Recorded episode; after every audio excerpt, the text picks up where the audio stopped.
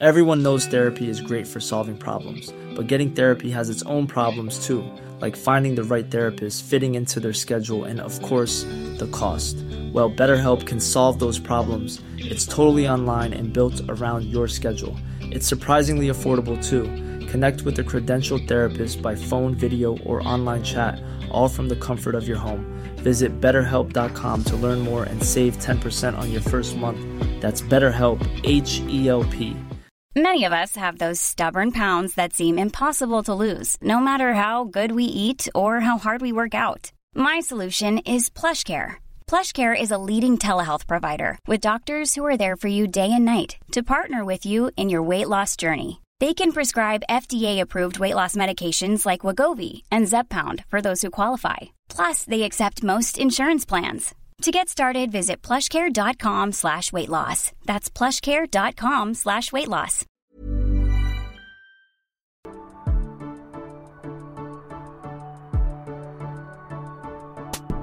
Hello and welcome to Breaking Down Bad Books, a podcast analysing trashy bestsellers from a literary perspective.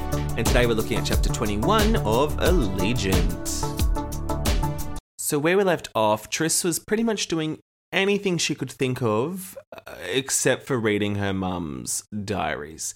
She was going on joyrides, she's wandering around, she's talking to people, she's doing genetic testing, she's admiring statues, and she's like, you know what, maybe I should read that diary. So, like, uh, yeah, get to it, please. And Tobias, not much is going on, uh, except he's been invited to a little meeting of all the other GDs, the genetically damaged people. That Nita girl wants to have a chat to him about it, so we'll see how that pans out. So, chapter 22 is a Tris POV, and she's reading the diary, praise be.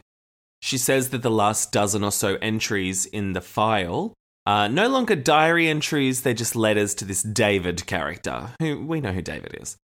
And methinks there was a little love triangle, or David was a little bit too keen on Tris's mum and she wasn't keen back because she's friend zoning him in these letters. She's definitely laying down the law. And she's saying, David, I thought you were my friend. Well, I thought you were more my friend than my supervisor, but I guess I was wrong. She's saying, What did you think would happen? I'd come into Chicago and live alone forever, that I wouldn't date? She says, Let's get this straight. I'm not going to forget why I'm here just because I chose abnegation and I'm going to get married. I deserve to have a life of my own, but I still know about the mission, blah, blah, fucking blah. So, from context clues, it sounds like David's like, Oh, you should have picked Erudite. Why didn't you pick Erudite? You're ruining the mission. And she's like, Nah, it's not about Erudite. It's because you've got a little crush on me and I'm shacking up with someone in abnegation. That's the real problem here. And in David's defense, uh, she was sent in there to stop the leader of Erudite from killing genetically pure people. So, yeah, maybe she could have done that more easily in Erudite than abnegation. I still don't understand why it was a years long mission. I kind of think someone should have just gone in there, sorted it out, and left. But no, she's going to go in there and get married, and he's annoyed by that. And rightfully so. I- I'm on David's side here. So she's like, David, you better apologize, or else I'm not going to send any more updates, not to you at least, and I'm not going to leave the city to visit anymore. So she has been sneaking out. I love how they can't hide tattoos on her person. She has to build a whole backstory about her tattoos, but she's just sneaking in and out of the city somehow. This city with heavy surveillance, a giant fence around it. She's just popping out for catch ups, and no one's noticing. I, I don't understand. So then Triss wonders about David. She's like, What is this David guy up to? Was my mum right about him? And then she's like, I can sort of tell that she's not the most accurate source of information when it comes to David. And I'm like, okay, come through critical thinking skills. And then she says, I can tell she's getting older in the entries. Well, that is how the passage of time works, Tris. She's like, I can tell she's getting older. Her language becoming more refined as time separates her from the fringe where she once lived. Her reactions becoming more moderate. She's growing up. And it's like, well, she's writing a diary. So by definition, she's she's passing time with each new entry. Ergo, she's getting older, Dal. She thinks she's cracked the code on this one. She's like, I've got a hunch. I've got a sneaking suspicion that my mum's getting older with each entry. Yeah, bitch.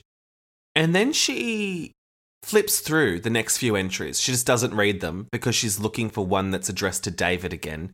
And the ones she skips over are not addressed to anybody. So she just doesn't read them. I'd be reading every single entry, but no, not Tris. So then she gets to one that's two years later, and she says the date on the entry suggests that it came a full two years later, so they're dated.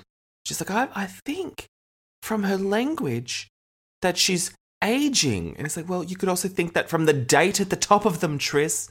Oh, she thinks she's bloody Inspector Poirot sometimes. So she says, Dear David, I got your letter. I understand why you can't be on the receiving end of these updates anymore, and I'll respect your decision, but I'll miss you. I wish you every happiness, Natalie. And that's the last one.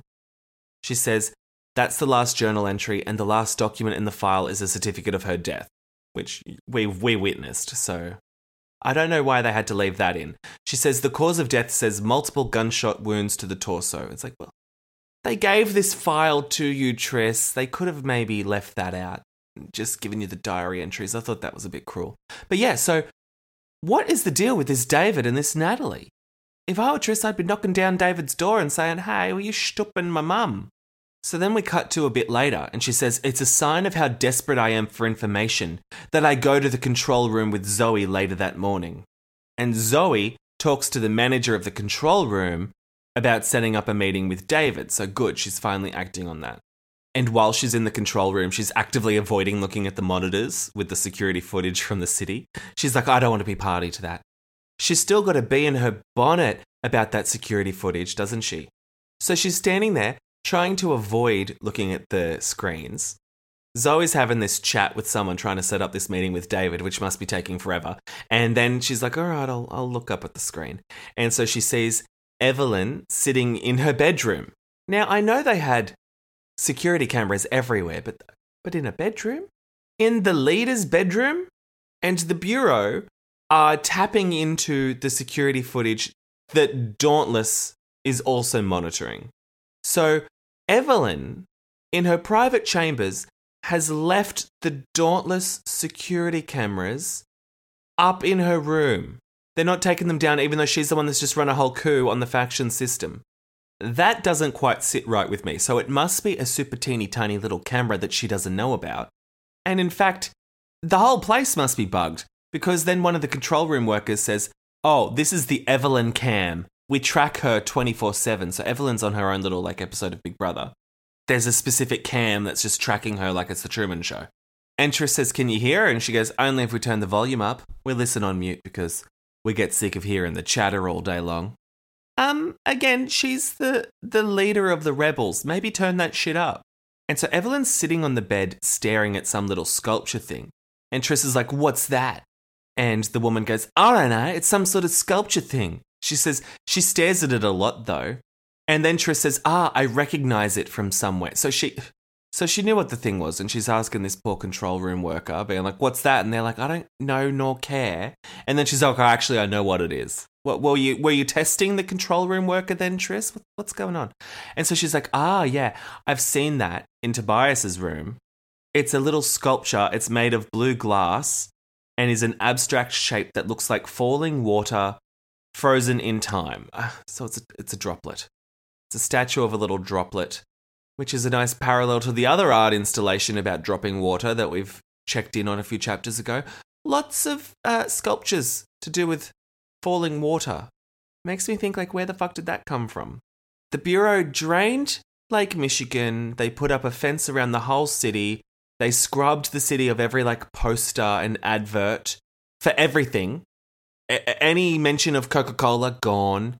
History books gone, completely rewritten. They just scrubbed the whole city of everything and then left this like little teardrop statue. How does that come about, I wonder? And so then she's searching her memory for what's in her little file of facts about what the sculpture is. And she's like, ah, yes, he told me, Tobias told me that Evelyn gave that teardrop sculpture to him when he was young and instructed him to hide it from his father because he wouldn't approve of a useless but beautiful object because his abnegation. And Tris says, I didn't think much of it at the time. Well, why would you? But it must mean something to her if she carried it all the way from the abnegation sector to erudite headquarters to keep on her bedside table. Obviously, it means something to her, Tris. She's sitting in bed caressing it, and she's like, maybe it was her way of rebelling against the faction system. What a shoehorned in, clunky, chunky metaphor. So then she's watching Evelyn on the screen. She was very anti surveillance until about three seconds ago, when now she's just eyes focused on the Evelyn cam. She says, On the screen, Evelyn balances her chin on her hand and stares at the sculpture for a moment. Then she gets up and she leaves. And so Tris is like, Wow, actually, I don't think the sculpture is a sign of rebellion. Cool. I don't really care what you think. She goes, It's not a sign of rebellion, it's just a reminder of Tobias.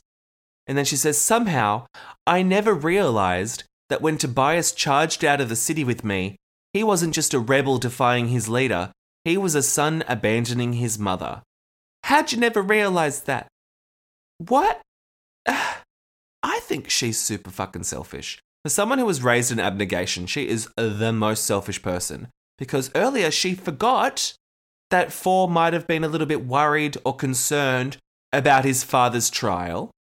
And now she never realized that he was not just dogging the new leader, he was dogging his mum when he left the city. How did you not think that through, Tris? It never even crossed her mind. Never even crossed her selfish, closed little mind. Until now, and now she's like, huh, seems like Evelyn's grieving the loss of Tobias. And then she's like, wait a minute. Maybe Tobias could be grieving leaving his mother. So she has like a little mini revelation about that. But then Zoe's like, hey, what did you want to talk about? Wait, what? How did she not raise whatever she wanted to raise with Zoe sooner? Okay, so now Zoe, after having walked with her to the control room, then had a whole chat in the control room. Now she's like, "Oh, what what am, what did you want to talk to me for?" What? She says Zoe was young in the photograph where she stood next to my mother, but she was still there. yep, that's how photographs work. So I figure she must know something. I would have asked David, but as the leader of the Bureau, he is difficult to find. So, okay. I thought she was asking Zoe to set up a meeting with her and David, but Tris has just bypassed that and she's just hanging out with Zoe, who's talking to the control room to try and set up a separate meeting with David just between Zoe and David. Nothing to do with Tris, and she's just waiting for her opportunity to say to Zoe, Hey, can you tell me about this photo? Because I haven't had a chance to talk to David. So she never asked Zoe to set up a meeting with David. That was just a coincidence. But while that setup of the meeting was happening, she never said, Oh, actually, could I get in on that? But now that Zoe set up her own meeting with David, now she's like, Oh, I can talk to you, Tris. And Tris is like, Cool, since I can't get a hold of David, let me ask you about this photo. Uh, did I get that right? Okay, now we're clear. So Tris says to Zoe, I want to know about my parents. I'm reading her journal and I want to figure out how they met. And Zoe's like, Oh, okay, cool. I'll tell you what I know. Do you want to walk with me to the labs? They're always doing a walk and talk. Tris is certainly getting her steps up around this airport. So then she has a little sidebar explaining to us why she's so attached to the iPad. She's like, I'm still holding the iPad. It's marked all over with my fingerprints and warm from my constant touch. I understand why Evelyn keeps touching that sculpture. It's the last piece of her son she has. Just like this is the last piece of my mother that I have. I feel closer to her when it's with me. Okay, yeah, very cute. But is that sculpture the last thing that Evelyn has of Tobias's? I don't know. He left in the middle of the night. I'm, I'm sure he left some things behind. Surely. And she's talking like, oh, I know why she's so attached to the sculpture, when really you sort of just brainstormed it out. You thought it was a sign of rebellion for like a hot minute, and then you changed your mind and said, no, it's actually about Tobias. And now she's like, I get it. I get why she's so attached to that sculpture. I'm the same with my iPad. And basically, she's just justifying why she hasn't shared the iPad with Caleb yet. She says, even though I know he has a right to see it, I'm not sure I can let go of it yet. Yeah, I don't know, that seems selfish. That seems selfish to me. So Zoe, now while she's doing her West Wing walk and talk, she says, They met in a class. Your father, though a very smart man, never quite got the knack of psychology, and the teacher, an erudite, unsurprisingly. Well, no, uh, uh, you're right, it's not surprising since all teachers are erudite. The teacher was very hard on him for it. So Natalie, who was in Dauntless, was some sort of psychology expert. So she decided to help her dad, who was struggling with psychology, after hours as a study buddy for their psychology class. What the fuck? I didn't think that the factions were meant to be mingling this much, but apparently they are. He told his parents he was doing some kind of school project, And so then they started to meet in secret for several weeks. For someone who we thought might not know a lot, she's actually got a lot of context. She then says they started to meet in secret. I think one of their favourite places was the fountain south of Millennium Park.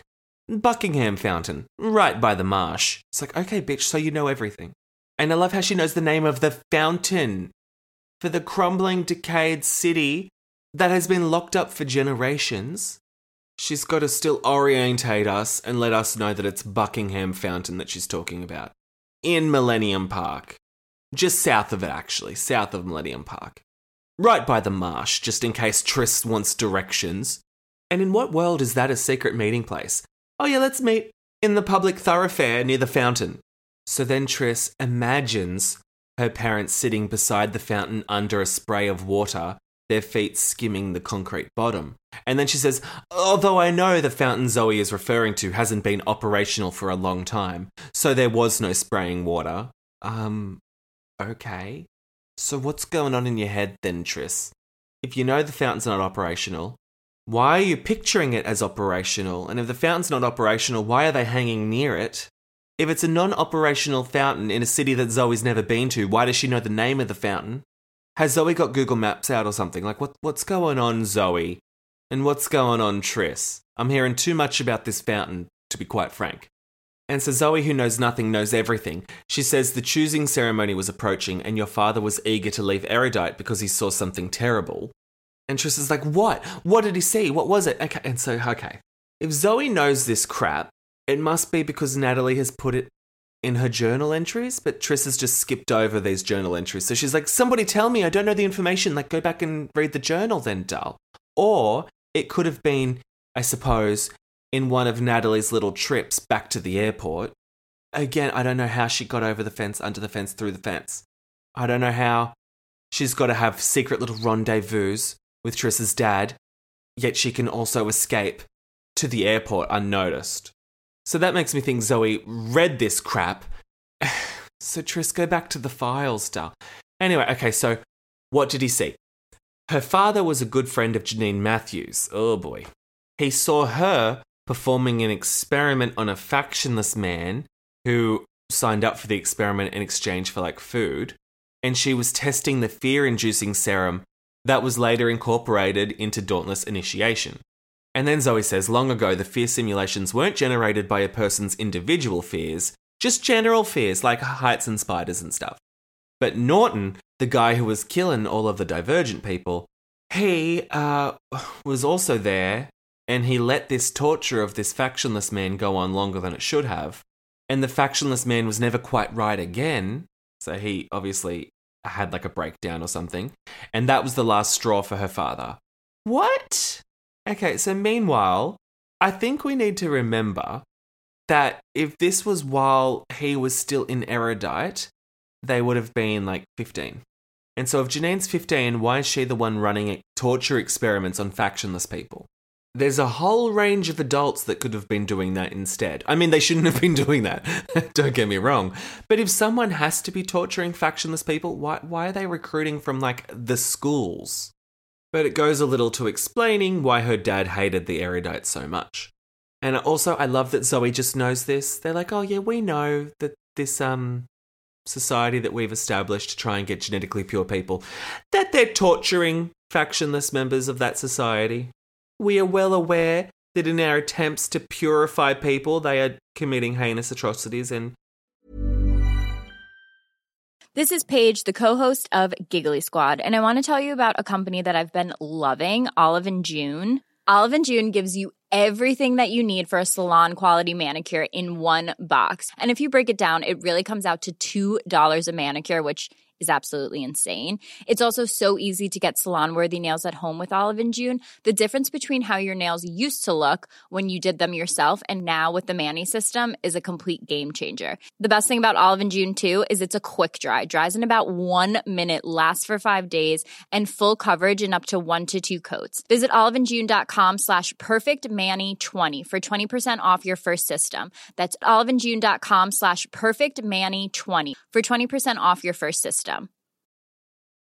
Everyone knows therapy is great for solving problems, but getting therapy has its own problems too, like finding the right therapist, fitting into their schedule, and of course, the cost. Well, BetterHelp can solve those problems. It's totally online and built around your schedule. It's surprisingly affordable too. Connect with a credentialed therapist by phone, video, or online chat, all from the comfort of your home. Visit betterhelp.com to learn more and save 10% on your first month. That's BetterHelp, H E L P. Many of us have those stubborn pounds that seem impossible to lose, no matter how good we eat or how hard we work out. My solution is PlushCare. PlushCare is a leading telehealth provider with doctors who are there for you day and night to partner with you in your weight loss journey. They can prescribe FDA-approved weight loss medications like Wegovy and Zepbound for those who qualify. Plus, they accept most insurance plans. To get started, visit plushcare.com slash weight loss. That's plushcare.com slash weight loss. Wow. Nice. Yeah. What you're hearing are the sounds of people everywhere putting on Bombas socks, underwear, and t-shirts made from absurdly soft materials that feel like plush clouds. Yeah, that plush. And the best part? For every item you purchase, Bombas donates another to someone facing homelessness. Bombas. Big comfort for everyone. Go to bombas.com slash ACAST and use code ACAST for 20% off your first purchase. That's bombas.com slash ACAST. Code ACAST. Yeah, we didn't care. And it's like, you can't tell me that it was a surprise that Jeanine Matthews, Nazi youth Jeanine Matthews, turned out to be so terrible. They can't be like, wow, we didn't really see that coming. Her following in the footsteps of the other crazy erudite leader, like, wow, what a shock. Ugh, this book. I think Maze Runner was a better book, guys. I'm just. Uh, this is clunk. So then Zoe says, yeah, your dad wanted out of Erudite, your mother didn't want to go in, even though that was her mission, so they chose to go to abnegation together. This caused a rift between your mother and David. He apologized, but said he shouldn't receive updates from her anymore. She goes, I don't know why. He wouldn't say. Context, babe. He had a crush on her. And so then Tris finally is asking the question that's on the tip of my tongue, and she's like, okay, but mum was able to still carry out the mission in abnegation then, even though it was meant to be an erudite. And Zoe's like, yeah, yeah, yeah, yeah, yeah. Yeah, yeah, she, it was fine. It was fine. And she was much happier there. And then she goes, Of course, abnegation turned out to be no better in some ways. I don't know. I don't know about that. Not letting someone look in a mirror. Yeah, that's pretty bad. Torturing factionless people. Uh, that's worse. That's worse. Um, I don't know if I'd be comparing the two of them. She says, It seems there's no escaping the reach of genetic damage. Even the abnegation leadership was poisoned by it. Which trips me up because, like, if there's no uh, escaping from the genetic damage, then why are we fucking bothering? And Tris, she corrects Zoe and she says, Well, actually, Marcus was divergent. If you're referring to Marcus for abnegation being terrible, he was divergent, so genetic damage really has nothing to do with it. And so he says, A man surrounded by genetic damage cannot help but mimic it with his own behavior. So why are we bothering? I thought the purpose of the Chicago experiment was to create genetically pure people. Here's a genetically pure person who's also an asshole. So, therefore, being genetically pure does not a utopia make. And if you're saying it's because he's still stuck with genetically damaged people, then get him out of the city. When you test people when they're 16 and discover that they're divergent, that they're genetically pure, get them out of the city. Don't just lump them back in the city to get all dirtied up by the impure people. Oh, so stupid. So then Zoe's like, all right, I gotta bounce. See you, Tris. Hope that helped answer some questions. And Tris is like, yeah, I guess. So Tris starts to think critically about what Zoe just said. She goes, Marcus was divergent, genetically pure, just like me, but I don't accept that he was a bad person because he was surrounded by genetically damaged people. So was I, so was Uriah, so was my mother, but none of us lashed out at our loved ones. I think she's forgetting the time where she killed Will, but okay, let's just skip over that. Also, she's lashing out at her brother right now. Um, yeah, actually, she's a bad person, even though she's genetically pure. Did, she ever think of that?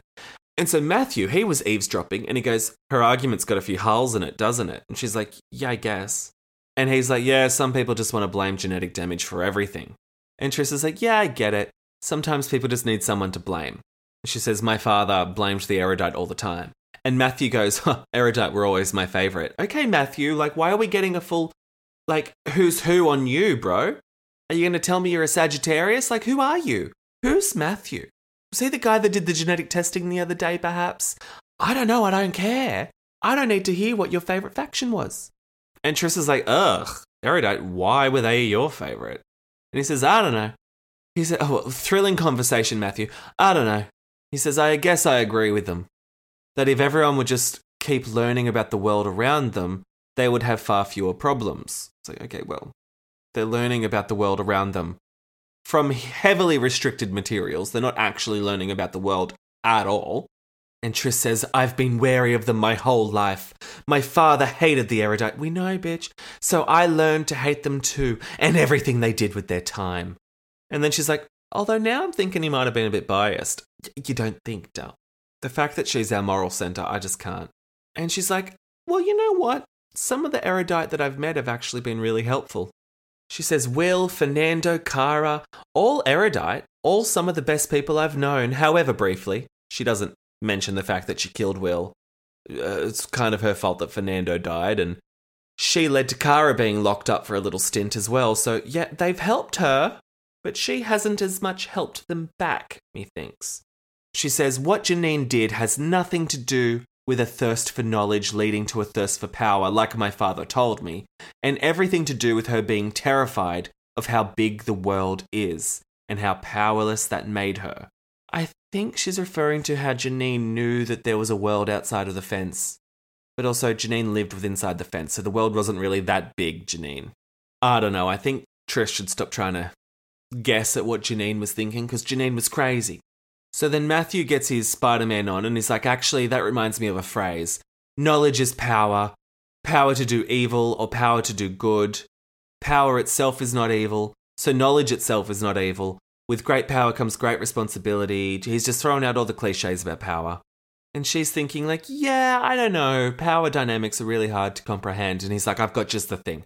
So he whips out, out of nowhere, a book and on the cover are the words human biology. So he's like, oh, you want to understand about like philosophical questions, the nature of power, and how power corrupts. Here's a book on human biology, which I, I'm not really getting the connection there.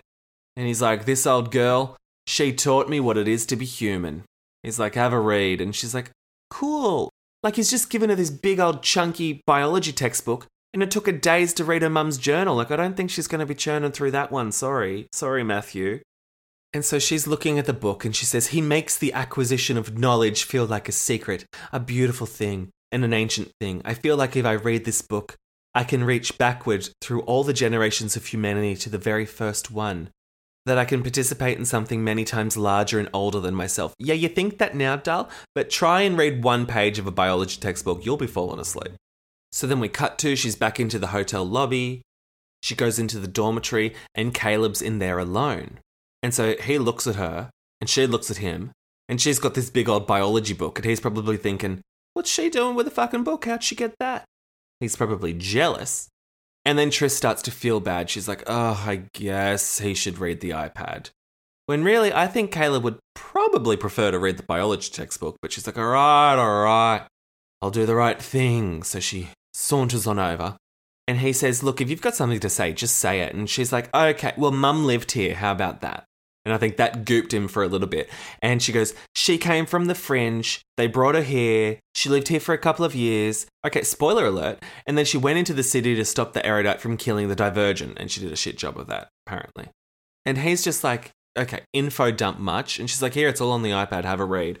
And so Caleb goes, Huh, how long have you known this? And she's like, Um, it doesn't matter. It doesn't matter. I'm telling you now, you can keep that, by the way. I'm done with it. Okay, well, it does matter, Tris. I don't think you get to decide whether or not the timeline matters. And so she thinks she was the only one with a little secret, but he goes, Well, actually, I've got something to show you too. It's about Edith Prior. Come on.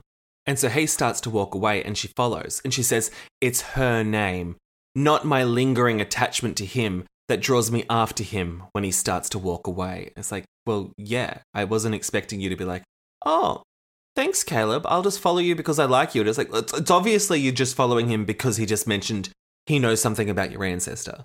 Like, okay, th- thanks for specifying why you followed him. So they go to a library, which uh, I don't know if she has a word for library, so so she explains it to us. She says, He led me down the hallway and around corners to a room far away from any that I have seen in the bureau. It is long and narrow, the walls covered with shelves that bear identical blue grey books, thick and heavy as dictionaries. And between the first two rows is a long wooden table with chairs tucked beneath it. Yeah, bitch, it's a library. And he's like, Oh, I've been spending a lot of time here. It's a library. It's a record room. They keep some of the Chicago experiment data in here.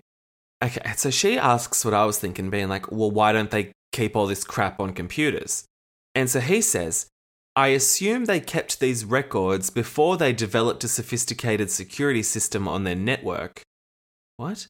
Data never fully disappears, but paper can be destroyed forever, so you can actually get rid of it if you don't want people to get their hands on it. It's safer sometimes to have everything printed out. What? I just love that he's like mansplaining that paper can be destroyed. And because it can be destroyed, it's a better system than storing something electronically. Because this society in what, like 2385 or whatever, haven't figured out a proper security system. They, they're afraid of hackers. And he's like, oh, yeah, paper can be destroyed if they don't want the wrong people to get their hands on it. Meanwhile, he's been getting his hands on it. So, okay. Paper, it's the way of the future. Guys, if you have trouble remembering your passwords, please write it down on a piece of paper and just put it on a little post it, stick it near your computer. There you go, a little, little tip from Caleb Prior to you.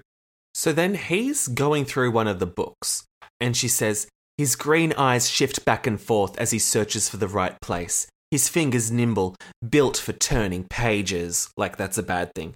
She says, I think of how he disguised that part of himself. that he's got nimble fingers good for turning pages. He disguised that part of himself until he dropped his blood in the erudite water on the day of our choosing ceremony. She says, I should have known then that he was a liar, with loyalty only to himself.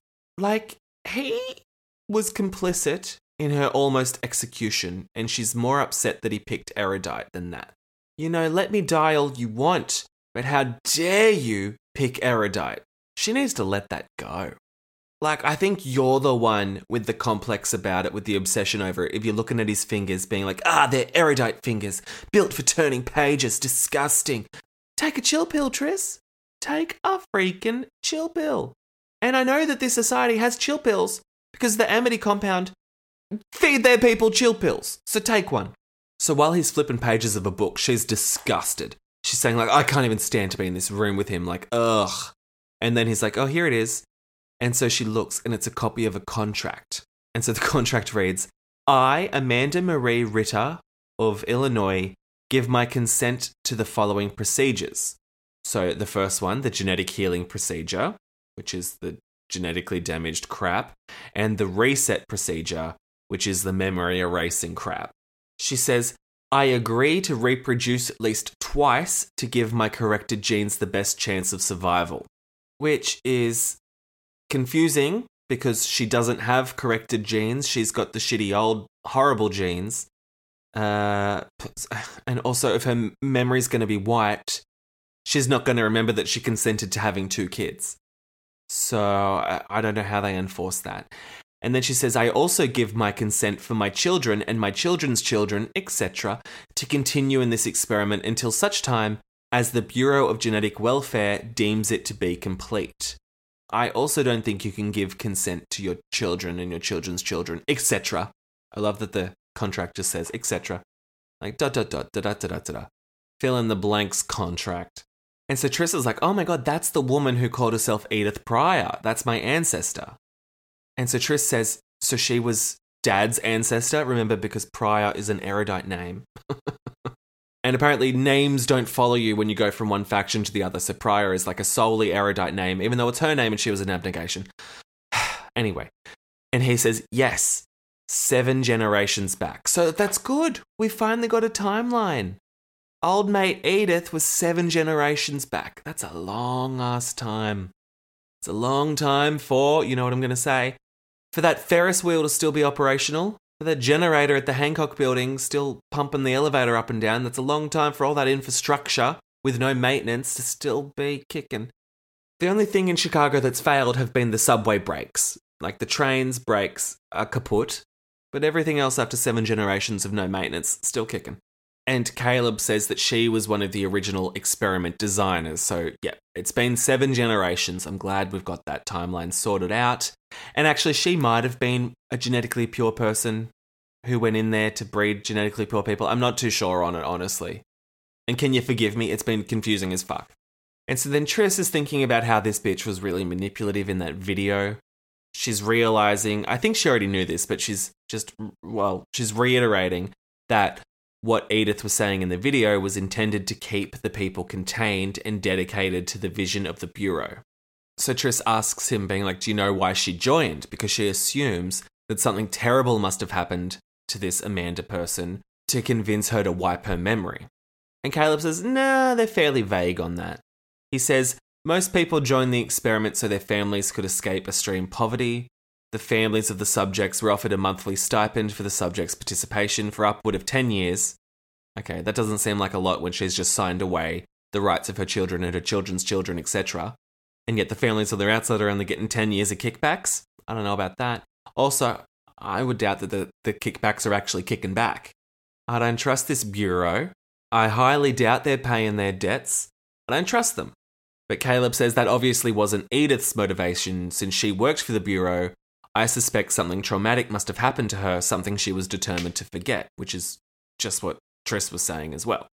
And then Caleb says, I was interested in the legal precedent for giving consent on behalf of one's descendants, and he says, I think it's an extrapolation of giving consent for one's children under 18, but it seems a little odd. Yeah, it does seem a little bit odd, Caleb.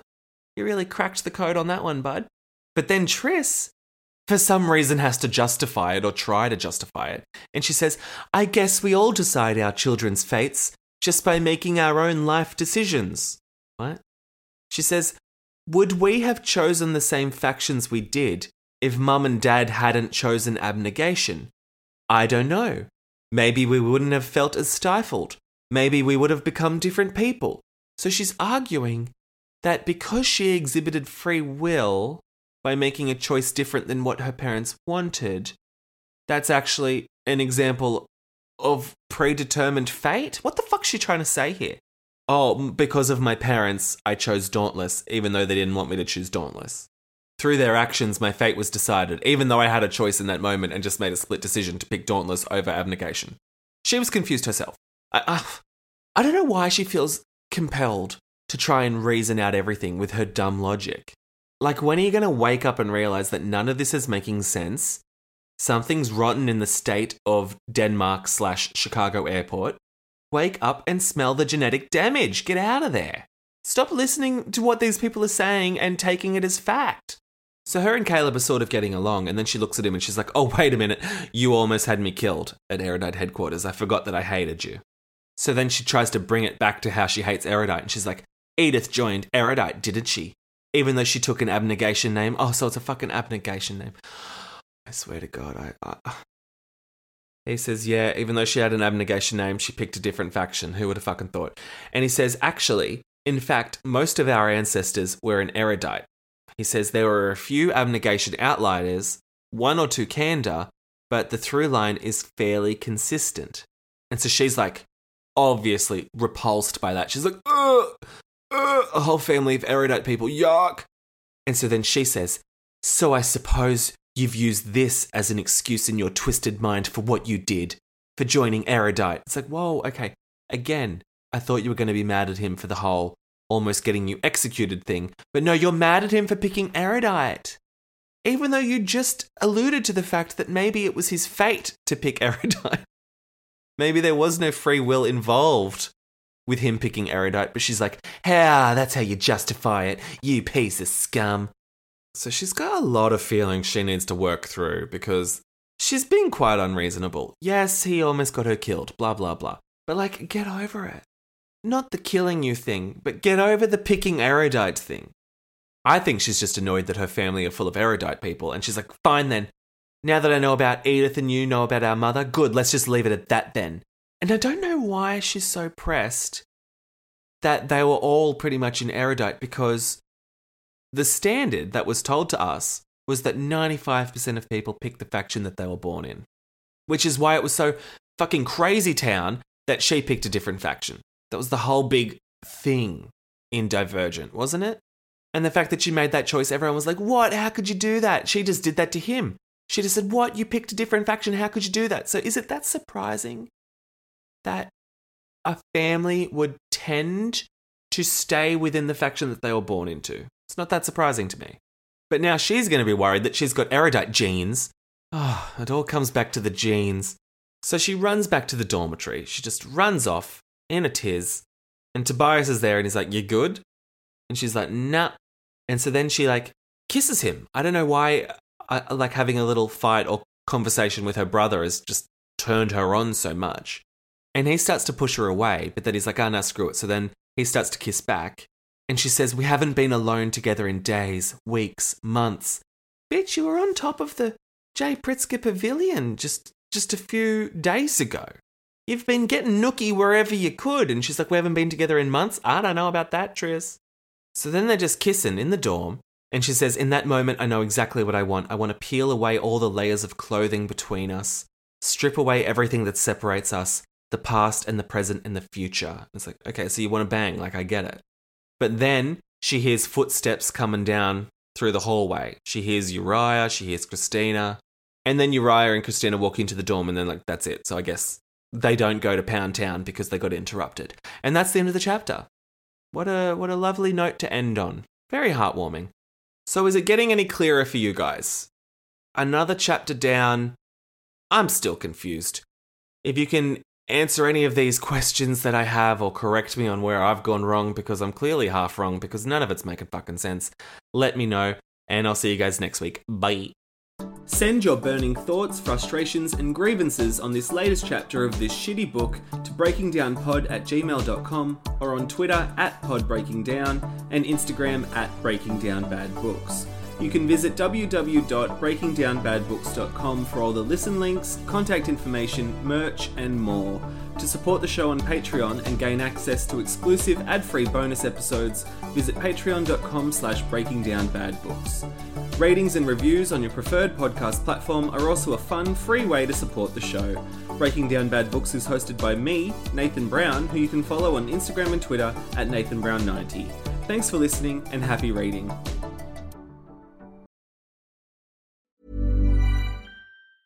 Even when we're on a budget, we still deserve nice things. Quince is a place to scoop up stunning high-end goods for 50 to 80% less than similar brands.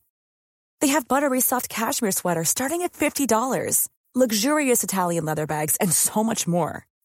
Plus, Quince only works with factories that use safe, ethical, and responsible manufacturing. Get the high-end goods you'll love without the high price tag with Quince. Go to quince.com slash style for free shipping and 365-day returns. Hey, it's Paige DeSorbo from Giggly Squad. High quality fashion without the price tag. Say hello to Quince. I'm snagging high-end essentials like cozy cashmere sweaters, sleek leather jackets, fine jewelry, and so much more. With Quince being 50 to 80% less than similar brands.